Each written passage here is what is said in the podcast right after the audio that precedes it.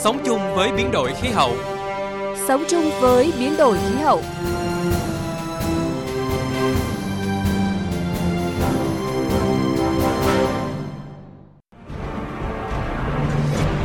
Các biên tập viên Quang Huy và Thủy Tiên xin kính chào quý vị và các bạn. Thưa quý vị và các bạn, tầng ozone được xem là tấm lá chắn bảo vệ sự sống trên trái đất khỏi các tia cực tím từ mặt trời. Tuy nhiên trong quá trình phát triển, con người đã phát minh sử dụng và thải ra khí quyển một lượng lớn hóa chất, trong đó có các chất làm suy giảm tầng ozone. Hậu quả là tầng ozone bị suy thái, lỗ thủng tầng ozone đã xuất hiện ở Nam Cực vào đầu thập niên 70 của thế kỷ trước và có nguy cơ lan rộng đe dọa sự sống trên hành tinh của chúng ta, tác động tiêu cực đến hệ sinh thái. Nhận thấy rằng sự phát thải một số chất có thể làm suy giảm đáng kể và mặt khác làm thay đổi tầng ozone theo hướng dễ gây nên những ảnh hưởng có hại đối với sức khỏe con người và môi trường. Các quốc gia đã quyết tâm bảo vệ tầng ozone bằng cách thực hiện những biện pháp phòng ngừa để kiểm soát một cách công bằng tổng lượng phát thải toàn cầu của các chất làm suy giảm tầng ozone, với mục tiêu cuối cùng là triệt bỏ chúng trên cơ sở nhu cầu phát triển của các nước đang phát triển. Đây là nội dung chương trình Sống chung với biến đổi khí hậu ngày hôm nay. Trước hết là một số tin tức về chống ô nhiễm rác thải nhựa đáng chú ý. Dự kiến trong năm 2021, chính phủ sẽ ban hành nghị định quy định chi tiết thi hành một số điều của luật bảo vệ môi trường năm 2020,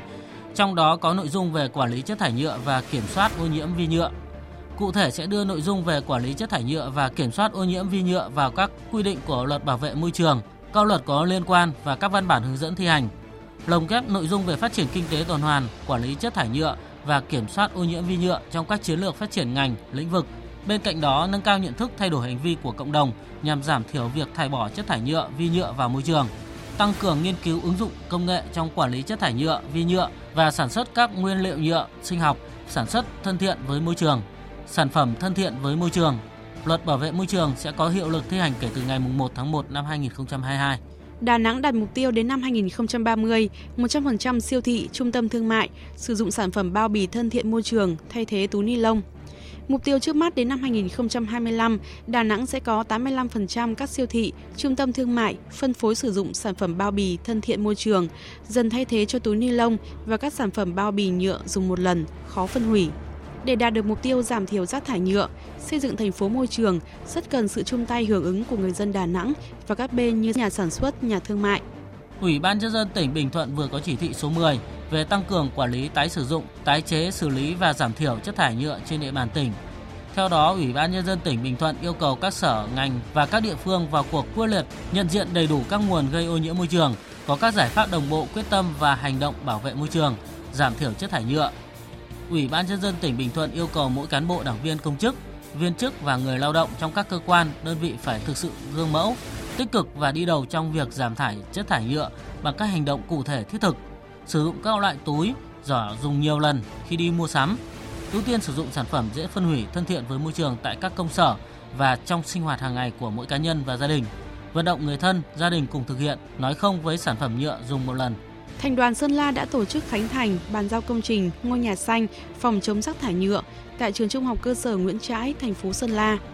Công trình ngôi nhà xanh phòng chống rác thải nhựa được thiết kế từ các nguyên vật liệu như sắt, thép, lưới B40, tấm tôn vân vân.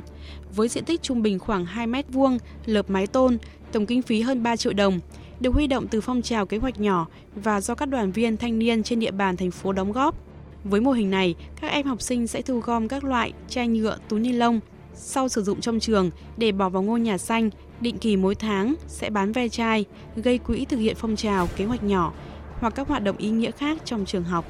Ủy ban nhân dân tỉnh Điện Biên vừa ban hành kế hoạch triển khai đề án đẩy mạnh công tác tuyên truyền về phòng chống rác thải nhựa giai đoạn 2021-2025.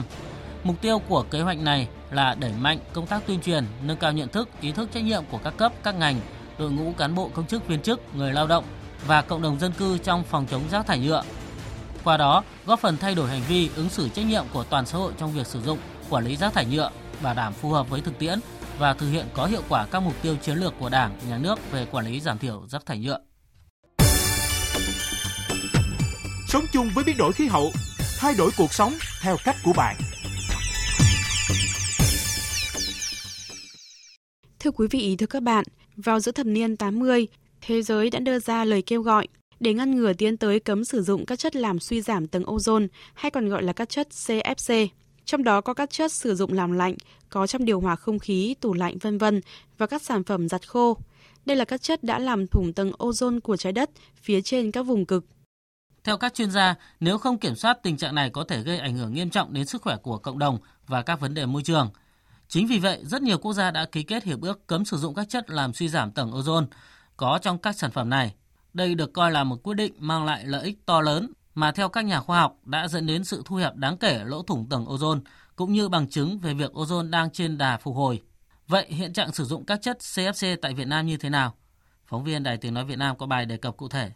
Trong những năm gần đây, nhu cầu về các thiết bị làm mát, dây chuyền làm lạnh tăng nhanh đã dẫn đến việc tiêu thụ các chất FK phổ biến hiện nay là HFC, HCFC và CFC ngày càng tăng. Theo ước tính của Tổ chức Khí tượng Quốc tế và Chương trình Môi trường của Liên Hiệp Quốc, tổng lượng phát thải của các chất sẽ tăng lên 72 tỷ tấn CO2 tương đương trong 40 năm tới nếu không có các giải pháp can thiệp. Tại Việt Nam, mặc dù có bị giảm sút trong 2 năm trở lại đây do tình hình dịch COVID-19, nhưng thị trường thiết bị làm mát điều hòa không khí tăng trưởng từ 10 đến 12% mỗi năm. Chính vì vậy, lượng tiêu thụ các chất HFC cũng tăng dần theo năm. Số liệu từ Bộ Công Thương cho thấy năm 2019 lượng tiêu thụ là hơn 3.700 tấn và tăng lên gần 6.000 tấn vào năm 2020. Các chất HFC hiện được sử dụng trong nhiều lĩnh vực như điều hòa không khí thương mại, công nghiệp, làm lạnh gia dụng và thương mại, làm lạnh trong lĩnh vực vận tải, vân vân. Thứ trưởng Bộ Tài nguyên và Môi trường Lê Công Thành cho biết. Bên cạnh những nỗ lực loại trừ thành công các chất làm suy giảm tầng ozone, chúng ta vẫn phải đối mặt với thách thức mới gắn liền với xu hướng gia tăng sử dụng các chất có tiềm năng làm nóng lên toàn cầu. Các chất HFC là những chất được sử dụng để thay thế cho các hóa chất làm suy giảm tầng ozone trong lĩnh vực sản xuất điều hòa không khí, thiết bị làm lạnh, sản xuất xốp, dập cháy và kiểm dịch cho hàng xuất khẩu. Việt Nam có nghĩa vụ kiểm soát và loại trừ theo lộ trình thực hiện của Nghị định thư Montreal. Theo thống kê, số lượng máy điều hòa dùng chất làm lạnh Freon 22 ở Việt Nam vẫn còn nhiều. Người dùng chưa hình thành thói quen thay đổi máy khi hết hạn chu kỳ sử dụng, chưa có nhận thức về các tác hại về phá hủy môi trường của các chất này. Ngoài ra, việc thu hồi, vận chuyển và tiêu hủy các chất này cũng rất phức tạp và giá thành cao. Hệ thống văn bản pháp lý đang bổ sung hoàn thiện và việc thiếu nguồn lực tài chính cũng là những thách thức trong quản lý HCFC tại Việt Nam. Chính vì vậy, các cơ quan chức năng cần hoàn thiện văn bản pháp lý và chính sách cụ thể về quản lý các chất HCFC, CFC có các quy định cho phép về việc sản xuất, nhập khẩu, sử dụng theo một lộ trình cụ thể để quản lý, hạn chế sử dụng các chất HFC hoặc thải ra môi trường. Việt Nam cần đẩy mạnh công tác tuyên truyền để nâng cao nhận thức bảo vệ môi trường, thúc đẩy công tác đào tạo, nâng cao trình độ kỹ thuật, nhận thức tay nghề cho đội ngũ công nhân, kỹ thuật viên, nâng cao nhận thức về bảo vệ môi trường qua quản lý môi trường chất lạnh bằng các chương trình đào tạo ngắn hạn, dài hạn, bổ sung. Ông Muroka Naomichi, Phó trưởng đại diện văn phòng JICA Việt Nam cho rằng Việt Nam cần xây dựng khung hành động, tăng cường kiểm soát các chất, làm suy giảm tầng ozone thông qua việc phát triển và xây dựng chi tiết hơn nữa phương pháp kiểm kê các chất HCFC, CFC, vân vân có trong các thiết bị làm lạnh xây dựng hệ thống đăng ký giám sát gồm giấy phép và hạn ngạch sản xuất, xuất nhập khẩu. Để quản lý vòng đời hợp lý, cần tạo điều kiện để các nhà cung cấp dịch vụ thu hồi, xử lý, vận chuyển tiêu hủy, tăng cường hệ thống.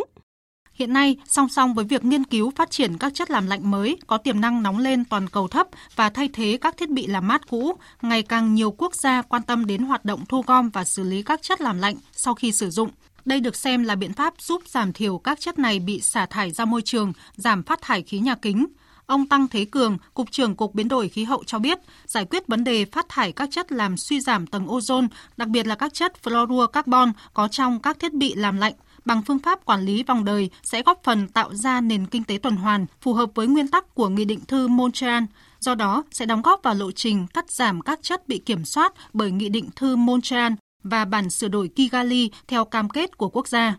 Tuy nhiên, ông Tăng Thế Cường cho rằng hoạt động kiểm soát việc tiêu thụ các chất này tại Việt Nam còn gặp nhiều khó khăn. Do cái sự hiểu biết, nhận thức và liên quan đến các cái quy định hiện hành của quốc tế và cũng như là các cái văn bản của Việt Nam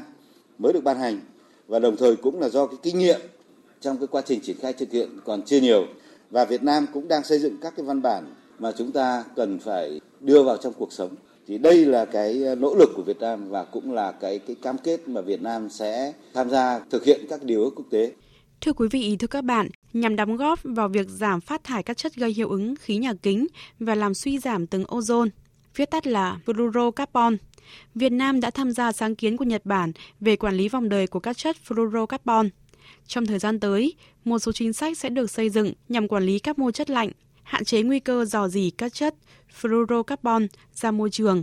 Để hiểu rõ hơn về nội dung này, phóng viên Đài Tiếng Nói Việt Nam đã có cuộc trao đổi với bà Nguyễn Đặng Thu Cúc, Phó trưởng phòng giảm nhẹ phát thải khí nhà kính và bảo vệ tầng ozone, Cục Biến đổi Khí hậu về nội dung này. Mời quý vị và các bạn cùng nghe.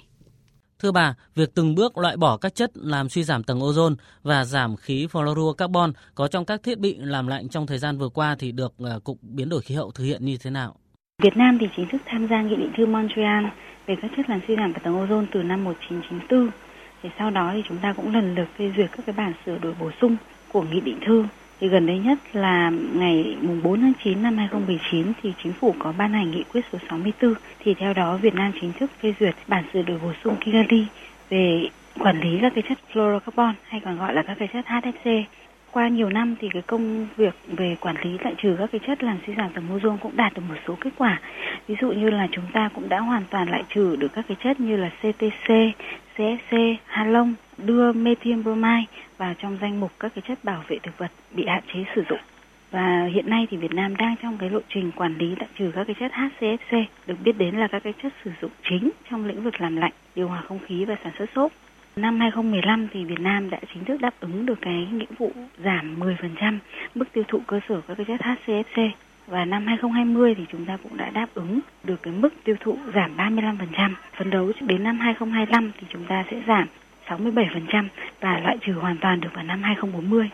Điều 92 của Luật Bảo vệ môi trường năm 2020 cũng đặt ra các quy tắc và nguyên tắc quan trọng để Việt Nam kiểm soát chặt chẽ việc tiêu thụ các cái khí này. Bà có thể cho biết rõ hơn về những quy định này. Vâng, đối với quy định của luật bảo vệ môi trường thì cái điều về bảo vệ tầng ozone được quy định tại điều 92 thì ở đây có nói đến ba cái nội dung chính trong cái lĩnh vực về quản lý bảo vệ tầng ozone. Thứ nhất là chúng ta phải đưa vào quản lý các cái hoạt động từ sản xuất, xuất khẩu, nhập khẩu cho đến tiêu thụ các cái chất làm suy giảm tầng ozone theo cái quy định của Công ước viên và Nghị định thư Montreal mà Việt Nam đã tham gia. Thứ hai là chúng ta phải từng bước thực hiện cái hoạt động thu gom, tái chế và tái sử dụng cũng như là tiêu hủy các cái chất được kiểm soát này khi chúng không còn được sử dụng nữa. Và điểm thứ ba là chúng ta phải phát triển và ứng dụng các cái công nghệ thay thế các cái thiết bị mà sử dụng các cái chất không làm suy giảm tầng ozone cũng như là các cái chất mà thân thiện với khí hậu hơn.